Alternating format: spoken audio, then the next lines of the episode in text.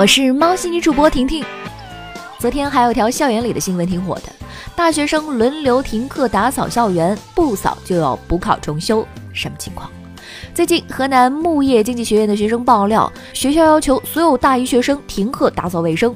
这门劳动课的内容呢，主要就是每个学院轮流打扫一周，按学院轮流排。据学生介绍，平时没有领导检查，但是呢也不能走，必须熬到时间点才能走。上午两小时，下午两小时，一周都是用来打扫卫生的，并且这个还有学分的，每个学生记一学分。如果不扫的话，不仅没有学分，还要补考重修。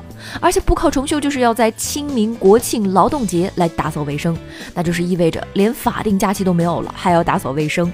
院里的每个学生都要打扫，每个班分一个区域，这是值班。不少网友闻讯前来点赞支持，劳动一下又何妨嘛？规定课程安排紧凑一些就好。大学里不是天天都有课吗？挪出一个星期很容易的呀。还有人说这个完全可以，而且还有每周安排课时，劳动激发活力，也就是运动健身功效益处多多。德智体美劳，劳动本来就是教育的重要一环。大家看完评论，我就发现不是自己动手劳动，大家的热情都很高嘛。今年两会期间，有全国人大代表提出周休日实行隔周三休，什么意思呢？具体来说，就是将现行的每周双休制度调整为一周公休一天，第二周公休三天，形成一加三的循环休假模式。这意味着，在全年周休日总量不变的前提下，我们将会多出二十六个分布均衡的三天小长假。原来是这个意思啊！观看标题以为是每周都三休，白激动了。这个方案很多网友都不同意，按照现在的工作强度，五天下来靠一天缓不过来呀！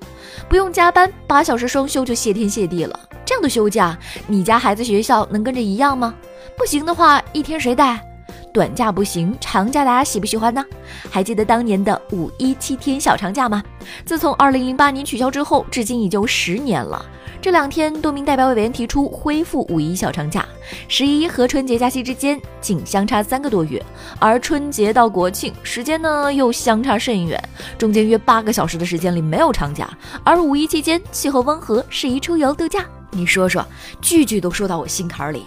婷婷和网友们表示强烈支持，放短假还不如放长假呢。